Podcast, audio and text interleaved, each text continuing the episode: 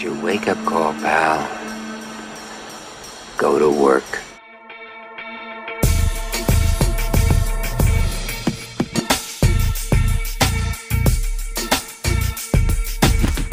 Riddle me this, but tell me no lies, no pivot, no pause, no Fed surprise. We got what we got, no presents, no prize, another 75 bips. Now you might surmise that four of those in a row would deal inflation a blow, but it's still sticky high and it's starting to dry up spending power. Maverick buzzed the tower, Top Gun gotta run. Layoffs here they come, mega caps under attack, click clack, holler back if you're still stacking stonks. The terminal rate keeps on climbing if you're still deciding whether you need to diversify.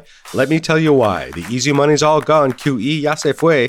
This tightening cycle's not over, no how, no way. But that doesn't mean there aren't returns to be earned. We gotta get back to basics. Remember what we learned. Investing fundamentals, the recipe for success. Let's get back in the kitchen on board the Investopedia Express.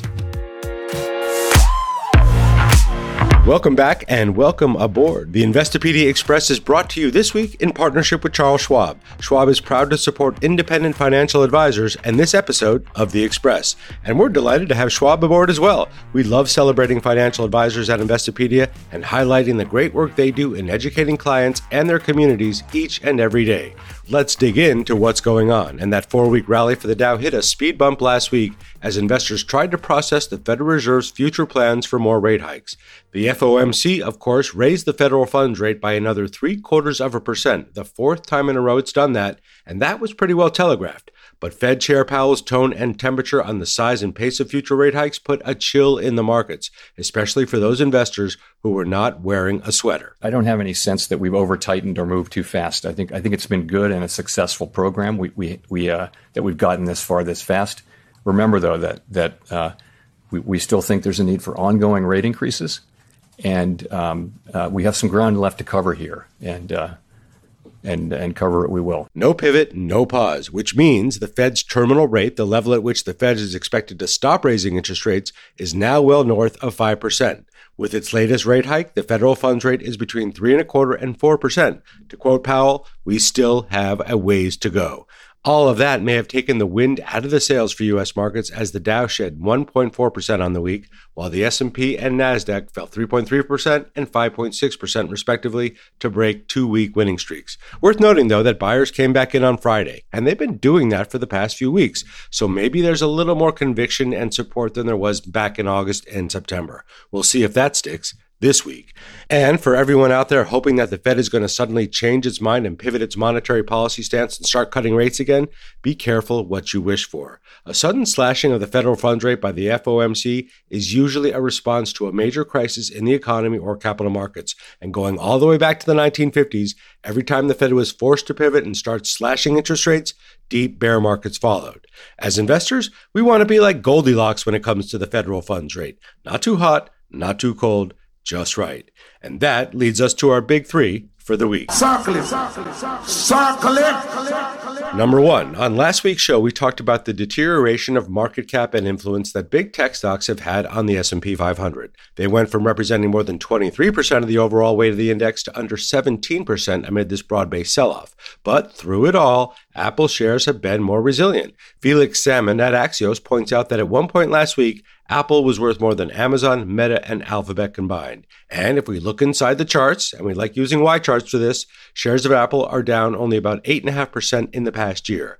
Compare that to the 48% drop for Amazon, the 41% drop for Alphabet, and the 73% nosedive for Meta, and the separation becomes even more stark. In a lot of ways, Apple's become somewhat of a safe haven for investors large and small over the years. In fact, if we stretch the charts back five years, Apple shares are up 220% compared to just a 64% rise for Amazon and Alphabet. Meta shares down nearly 50% in the same time frame. There's a reason Apple, along with Microsoft, are two of the most widely held stocks in ETFs, mutual funds, pension funds, and individual investor portfolios. And you know who else owns a lot of Apple stock? Warren Buffett's Berkshire Hathaway. Berkshire is one of the top shareholders of Apple, owning about 6% of the shares outstanding. And number two, Those rising interest rates we've been talking about lately, well, they are taking a toll on corporate financing costs. According to some smart analysis by the Wall Street Journal using data from Fitch Ratings, North American based companies have to come up with at least $200 billion in 2022 and 2023 to cover rising interest expenses. And those borrowing or financing costs could remain elevated for years if this high inflation remains sticky high. You wonder why mergers and acquisitions activity and IPOs have slowed to a crawl this year? Blame higher financing costs. It just costs more to borrow money, and borrowing money is the fuel for the investment banking furnace. M&A activity totaled just $219 billion in September and October, down about 43% from the same period last year, according to data from Dealogic. Initial public offerings dropped to $1.6 billion in October, a 95% decline from a year earlier, and the lowest volume during the month since 2011. Funding of collateralized loan obligations fell 97% from last year's levels to just $1.3 billion. No one wants to borrow money at these high rates right now. That hurts big investment banks that rely on M&A activity for a good chunk of their profits. Overall, these higher borrowing costs are going to put a big strain on profit margins for companies that have a lot of debt on their books. And number 3, it's here. Fidelity Investments, the largest 401k administrator by assets, began offering a Bitcoin fund to workers over the past few weeks. ForUsAll, which also provides 401k plans to small businesses and startups, also started offering six cryptocurrencies to workers in recent weeks as well. ForUsAll intends to add five more in the coming weeks, according to CNBC, but it did not disclose which coins just yet. Fidelity, for its part, opened an early access waitlist to users last Thursday morning. The service, called Fidelity Crypto, will allow investors to buy and sell Bitcoin and Ether and use custodial and trading services provided by its subsidiary, Fidelity Digital Assets. Users will be required to maintain a $1 account minimum. While trades with Fidelity Crypto will be free of the firm says it will factor in a 1% spread into every trade execution price. Don't forget, you have to report your crypto ownership to the IRS, and gains are taxed depending on how long you've owned the coins or tokens you are selling. And in case you're keeping score, Bitcoin's price has fallen about 54% so far this year. Over the past three years, though, it's up 127%. Let's get set up for the week ahead, and politics will steal the spotlight here in the U.S. on Tuesday with the midterm elections. We're going to leave the predictions to the predictors, but as investors, it's worth noting that a divided government between the White House and Congress will lead to more political gridlock and a potential slowdown for some of President Biden's agenda. Historians note that the stock market has actually outperformed with a divided government over the returns generated in the years following the same party controlling the Senate, the House, and the presidency. On the economics calendar, we're going to be locked into the consumer price report for October. Economists are projecting consumer prices rose 0.7% from a month earlier, up from a 0.4% gain in September. On an annual basis, prices likely rose 8% from a year ago, decelerating a little bit from the 8.2% in September. Core inflation, which strips away those volatile food and energy costs, likely rose 0.5% from a month earlier. Year over year, though, core inflation is expected to hit 6.7%, coming up from 6.6% in September and reaching a new 40 year high. It is sticky high out there. On Friday, the University of Michigan will release the preliminary November reading of its Consumer Sentiment Index. That's a key barometer of consumer confidence here in the U.S. It may have ticked up slightly from the prior month, but it's coming up from the bottom. Sentiment hit an all time low in June, with overall pessimism surpassing that of the Great Recession in 2008 and the stagflation era of the 1970s and early 1980s. On the earnings front, we're about 85% of the way through the reporting season, and in aggregate, companies are reporting earnings that are about 1.9% above estimates, which is below the five year average of 8.7%, according to FactSet. We're going to get results this week from widely held and followed companies including Rivian, Disney, Roblox, Activision Blizzard, AstraZeneca, and Norwegian Cruise Lines, among others. And we're going to be keeping a close eye on China, where several regions of the country are going through another strict COVID lockdown as cases continue to rise, particularly in some of the most more industrial areas. This episode of The Express is presented once again in partnership with Charles Schwab. What makes independent advisors different? The promises they can make. They promise to put the financial well being of you and your family first, to serve, not sell, to make your relationship with them one of partnership and trust, and to be a fiduciary all of the time, not just some of the time. And Charles Schwab is proud to support these independent financial advisors who are passionately dedicated to helping people achieve their goals. Learn more or locate one near you at Find Your Independent Expectations. We all have them, especially investors. But this year has taught us that expectations can be dangerous, especially if we continue to believe that stock and bond market returns are guaranteed, the economy will normalize, and we can continue to deploy our capital like we've done for the past 12 to 13 years, expecting the same results. Newsflash we can't, but we can reposition ourselves for the new new normal and get back on track with our investing plans as long as we have a plan. Liz Ann Sonders has been one of the top market strategists counseling investors to do this since last year, and if we paid attention, we've been able to navigate this new normal with less anxiety. Liz Ann is the chief investment strategist and a managing director at Charles Schwab and a frequent guest on the Express, and she joins us from the Schwab Impact Conference. Welcome back, Liz Ann. So good to see you. Oh, nice to see you too. Thanks as always for having me. I love our conversations. You are are at Schwab's annual Impact Conference, where thousands of financial advisors and investors gather every year to get smarter insights to take back to their clients. What are advisors hearing from their clients, and how is Schwab counseling them? What I'm finding is that the questions that we hear advisors are getting most from clients, beyond the obvious of when will the spare market end, how do we deal with an environment where we had both bond and stock total returns in negative territory in the first half of the year? Where are there opportunities? But there still seems to be very much a macro focus to the questions, big picture questions around, you know, what's the end game in terms of central bank policy, concerns about debt? Is this 70s style inflation? So, still finding that a lot of the questions that I know that I get are not really directly market related valuation, earnings, sector. It's more big picture. And it, there's definitely the questions are more about concerns, less about what are the opportunities. I talked about expectations at the top, and we've had more than a few of them dash this year, especially as it relates to monetary policy and the Fed and some of the macro issues you just mentioned. The Fed said inflation would be transient. It's not. We expected the Fed to pivot and ease back on rate hikes. It hasn't. We expected the Fed to pause or at least say that it might. It hasn't. So, what should we realistically expect as investors for the next six to 12 months? First of all, you know, you used the broad collective we in those three things. I know us at Schwab personally, we're not in the pivot camp. In fact, I think the the narrative that really developed in mid June when the market had its initial low leading to the two month rally was on this hope assumption of a pivot.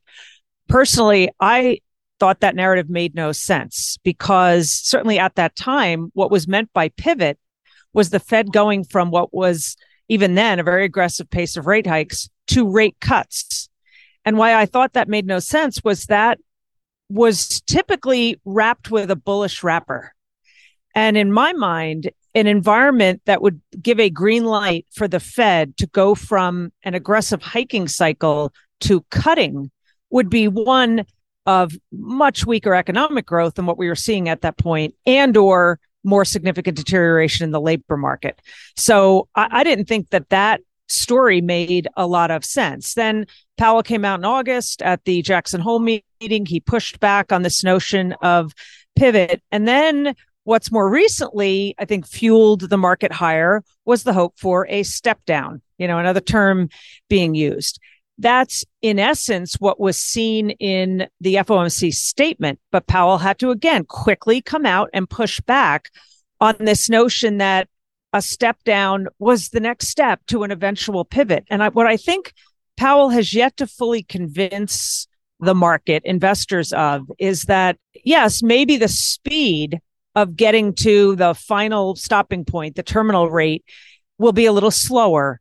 But what I don't think he's yet fully convinced participants of is that when they get there, they're going to stay there for a while.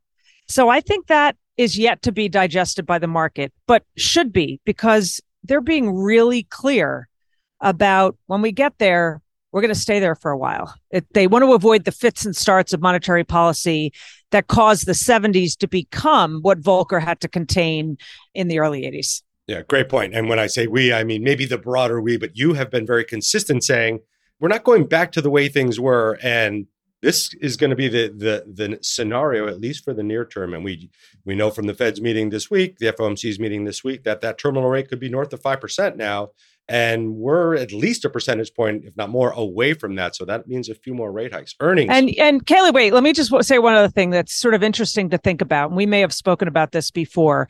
The prior view of this thing called a fed put that in the past, if markets were rioting significantly enough or market weakness was significant enough, like late 2018, the Fed would step in and they would pivot and they would change policy and that eased pressures. But because they're now battling a 40 year high in inflation, the Fed put, as it's been called, kind of has been put to bed. But I wonder whether we now have some version of a Fed call where now the Fed and Powell has to push back on too much optimism because a strong rally in the market and, and an easing in financial conditions is not what the Fed wants right now. They they want tighter financial conditions. So he has to sort of jawbone against optimism, which is a very different environment than this sort of modern era of the Fed. And I think we have to get used to just a, a different reaction function on the part of the Fed. That's such a great point. And uh, newer investors or people that are newer to investing in the last 10 to 15 years, they don't really know from that. We haven't they haven't experienced this. You got to go back again to the Volcker Fed. You got to go back ways to to feel that, and it creates a different return environment for different asset classes. Let's get to earnings for a sec because you've written about this. You've written about the labor market as well. And it's been one of the few so called sturdy legs of the economic stool in the past couple of years. And it's one of the reasons the Fed and others say we're not in a recession. And we, we wouldn't know it if we were until we've already been through it. But you see cracks in the labor market that could turn into real chasms. What are they, Liz Ann? Yeah, so I think there are some of the popular headline labor market indicators, the jobs report that we get every fourth Friday. The first two breathlessly reported headlines that come out of that at 8:30 a.m. Eastern time is the payroll number, you know, jobs gained or lost in the prior month and the unemployment rate. Those are the metrics that are often used to describe the health of the labor market, but there are things that happen well before a change in payrolls and a change in the unemployment rate. In fact, the unemployment rate is not only a lagging indicator, it's one of the most lagging indicators. So you have to you have to kind of go back in the process to see where things start to deteriorate. Ultimately, we'll get to headline numbers like payrolls and uh, the unemployment rate. So, layoff announcements. It's one of the first things. Actually, and there's something even that precedes that, which is hiring freezes great increase in anecdotal evidence of hiring freezes and more commentary about that during earnings season. Doesn't always tend to be a formal announcement, but you can pick up snippets from what companies are saying. Then there are the layoff announcements and Challenger Gray is the kind of keeper of that data. I think it's four months in a row now, or four out of the last five months, we're in double digit gain territory year over year. In this case, again, is not a good thing. it's higher layoff announcements. Of course, the layoff announcement comes before the layoffs. Then once there's layoffs, then it hits unemployment claims. So you have to understand how things filter through. Now, it may be a unique environment, and I think it is. Companies are less quick, maybe, to ramp up the layoffs because we were in such a tight labor market and it was so hard to find talent that ultimately we may find that the job losses in this downturn, recession, whatever going to call it, might not be as significant. However, one thing you can track is hours worked. So if you're a company that employs hourly workers and demand is slowing and business is slowing, if you don't want to lay people off, yeah, shrink the number of hours that are needed. So even though wage growth is up, if you look at weekly earnings, those have started to come down because the hours part of the equation has started to shrink. So they're cracks. They're not suggestive of a massive implosion coming in the labor market. And then the household survey from which the unemployment rate is calculated. That has picked up the fact that there's multiple job holders now. For uh, there's more part-time work for economic reasons where there's been a decline in full-time work. So it's just peeling a layer or two back of the you know labor market onion and you just see that there's a, a, you know there's a few dark spots that bear watching that should eventually and here's another thing the fed wants to weaken the labor market. So that's they're on a mission to do that. They'd love to perfectly thread the needle and just squash job openings without causing an increase in the unemployment rate but even Powell concedes that the unemployment rate needs to go up for them to accomplish their goal. Yeah, which seems counterintuitive because one of the Fed's mandates is maximum employment, and we're kind of there, right? Between 3 and 4% unemployment. But again, to your point on all of this, the headline numbers are in the rearview mirror. You have to look at the private payrolls. You have to look like what's happening in terms of hours worked, in terms of wages. And we're in a such a particular and peculiar spot right now. Let's get to the investment side of this. Retirees and pre-retirees, they felt pain every which way this year. The 60-40 portfolio is having its worst year in history. But now, given rate hikes, there are finally returns in fixed income, money markets, CDs, muni bonds. It's good old fashioned tortoise versus hare type of investing where slow and steady makes a lot of sense right now, Liz Ann. How important is it for older investors to re embrace that strategy if they veered from it? What, what, you know, Caleb, what's interesting is I think back to two years ago when all we would hear was i need yield i want to get yield where can i go for for yield i'm getting nothing even out you know, to the 10 year treasury, which at its low had less than a half a percent. And then when you got the initial surge in inflation, of course, and you subtracted that from nominal yields, you were deep in negative territory. But now even a three month treasury bill yields more than 4%. Yes, the process of rates going up meant that bond prices were going down. So the total return got slammed in the first half of the year, but it's now bred a better yield environment and more opportunities, uh, more opportunities to be maybe active on the duration front and maybe lengthen duration a little bit, lock in those higher yields for a more extended period of time. For many, especially retirees that are income oriented, they were forced out the risk spectrum into other asset classes, uh, including equities, in order to get that you know, now they don't have to go out that risk spectrum.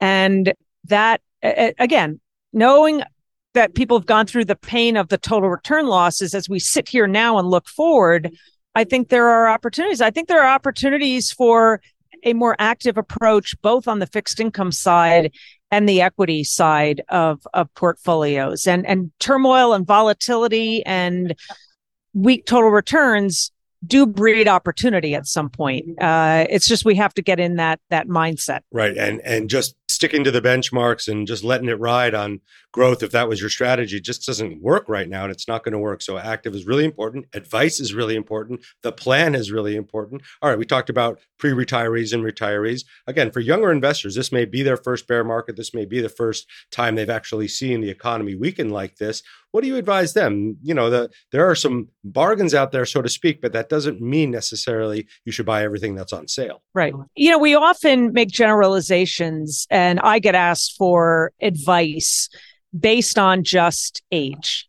And it's, yes, it's a component. Ostensibly, older, closer to or in retirement, lower risk tolerance, greater need for, for income, vice versa on the young end of the spectrum. But the reality is that just because you're young doesn't necessarily mean you're more tolerant of risk. You can be 25 years old, but if you experience your first bear market and you go into panic mode when you see the impact it's having on your 401k or your IRA and you bail, I don't care how young you are, you are not a risk tolerant investor. So I think one of the things that a volatile period sometimes teaches us, or what a bear market teaches us, is whether there's a wide or a narrow gap between our financial risk tolerance, the stuff that's on paper, it's part of our plan, and our emotional risk tolerance. So that's the first thing we have to do. But for younger investors that are going through this,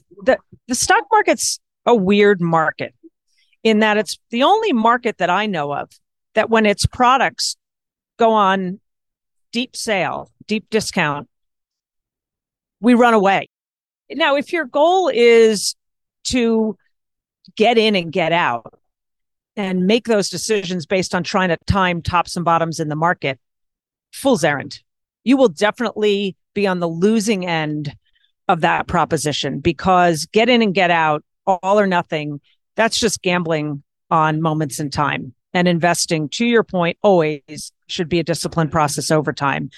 But bear markets do provide opportunity. Things get cheaper, leadership shifts change. And along the way, we can take advantage of the discipline of rebalancing. Rebalancing is such a beautiful discipline because it forces us to add low, trim high, go against what you know fear and greed would tend to drive us uh, to do. So I always see bear markets as an opportunity without trying to call precisely tops and bottoms in markets, not just the equity market, but all markets. They're processes. They're not moments in time. You have the rare March 23rd, 2020 bottom in the COVID bear market that truly was a V. But as you know, that's not what they normally look like. And, you know, at the recent low, the S&P was 25% cheaper, lower than it was at the beginning of the, the year. And there's a way to take advantage of that without feeling you need to call the exact bottom or the exact top. Which is why you say, and other strategists say, it's the time in the market, not timing in the market, because none of us are going to get it right. You may get it right once, but you never know when to get back in or get out. Keep at it. And a great time to rebalance dollar cost average. People say, don't look at your 401k. No, look at it. Make sure you know what you own. Rebalance. But panic is not a strategy. Panic is not a strategy. Nor is greed, by the way. Nor is greed. Panic's not a strategy. Planning is a strategy. And you guys are so good about that. So, what are the two or three things, or the or one important thing that you're looking at that you think is going to be very important right now that's going to help you sort of understand where things are headed right now? What are the indicators that Liz Ann looks at? So I think the sentiment environment, which at extremes, as you know, tends to act as a contrarian indicator, all else equal, but typically needing a catalyst of some sort. Most sentiment indicators have recently gotten to what I would call sort of the washout phase. The only rub is that some of the behavioral measures, fund flows, household equity exposure, haven't quite matched that same washout. You know, at the June lows, at the mid October lows, you had record low bullishness in measures like American Association of Individual Investors, but you didn't see deep outflows out of equity funds. You didn't see a massive spike in the put call ratio. So I do think that maybe we didn't quite get to that. And I probably used this term uh, with you before, a very technical term, the puke phase. But that said, a lot of where the most speculative money had gone in the latter stages of the bull market did go through the puke phase. SPACs, the meme stocks, crypto, heavily shorted, a lot of those narrative driven. So when people say, don't we still need to get that complete washout? And I say, well, we did in many of those areas where drawdowns, peak to trough, were in the 70, 80, 90%.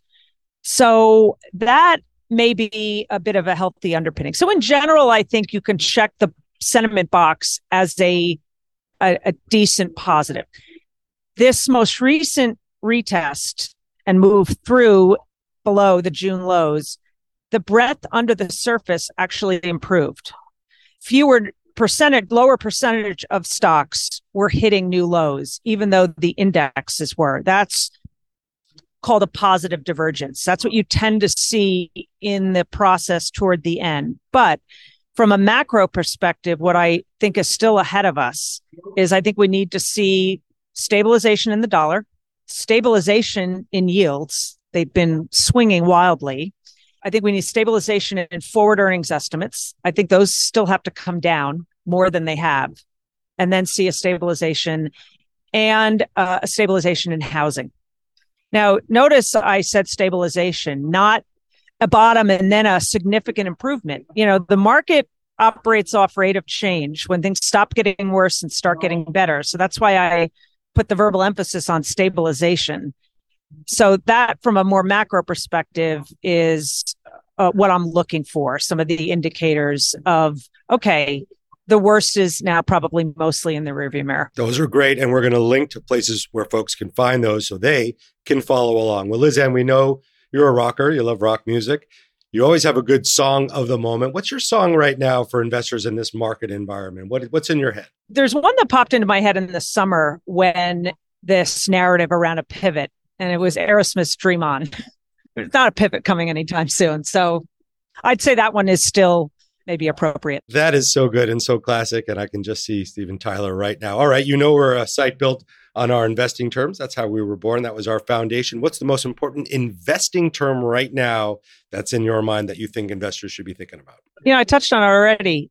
Equal weighted. I think the average stock, instead of the small cohort of leadership names, I think we're in a leadership shift from the big cap, kind of techie oriented areas to the average stock. So equal weight. Fundamentals matter again. Yeah, fundamentals matter. Great term. We love that. And we love your advice. Liz Ann Sonders, the chief investment strategist at Charles Schwab. Thank you so much for rejoining the Express. It's always great to talk to you. My pleasure. Thanks, Caleb. It's terminology time. Time for us to get smart with the investing and finance term we need to know this week. And this week's term comes to us from Raul in Lisbon. I just spent a few days there last week at Web Summit, and what an incredible conference and such a beautiful city. Raul suggests regressive tax this week, and we like that term given the madness around Powerball here in the United States. At last check, the Powerball payout was $1.9 billion. That's right. $1.9 billion. Your chances of winning? Just one in 292,201,338. Lotteries, especially state lotteries, are often considered regressive taxes. Well, what does that even mean? Well, according to my favorite website, a regressive tax is a type of tax that is assessed regardless of income, in which low and high income earners pay the same dollar amount. The kind of tax is a bigger burden on low income earners than high income earners, for whom the same dollar amount equates to a much larger percentage of total income earned. A regressive system differs from a progressive system in which higher earners pay a higher percentage of income tax than lower earners. So, what does this have to do with the lottery and Powerball? Well, research has shown that poor people play the lotto more often, spend a higher percentage of their income on it, and are about 25% more likely to gamble for money rather than for fun. One recent survey found that players making less than $10,000 annually spend $597 on average on lotto tickets every year, or about 6% of their income. So while no one is compelled to play the lottery or the Powerball, states spend hundreds of millions of dollars marketing the lottery to us every single year, a dollar in a dream. Since it costs everyone the same amount to bet on that dream, it is considered to be a regressive tax. Good suggestion, Raul. I already gave you a pair of socks in person last week, and I'd like to see you sporting those on Pink Street in lovely Lisbon.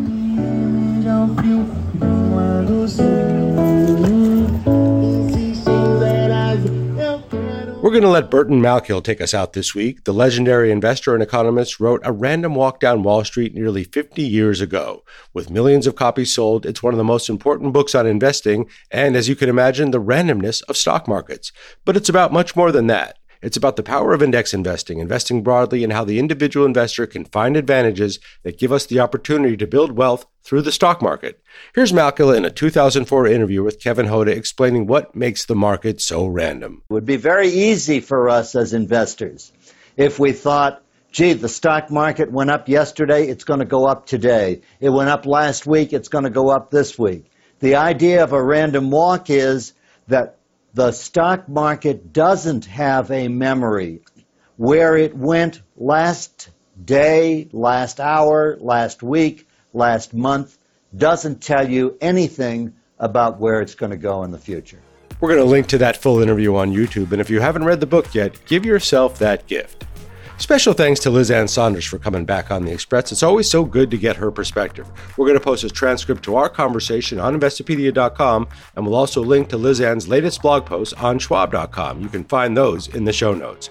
I also want to give a big shout out to Troy and Rashad and the Earn Your Leisure team for having me out to London for InvestFest Europe last week. They packed the house at the historical Royal Albert Hall and made history once again. We're going to link to their YouTube channel for highlights from the show as well, but I can't thank them enough for including me and Investopedia in the show. Let's lean into the turns this week, and we'll talk again a little further on down the line.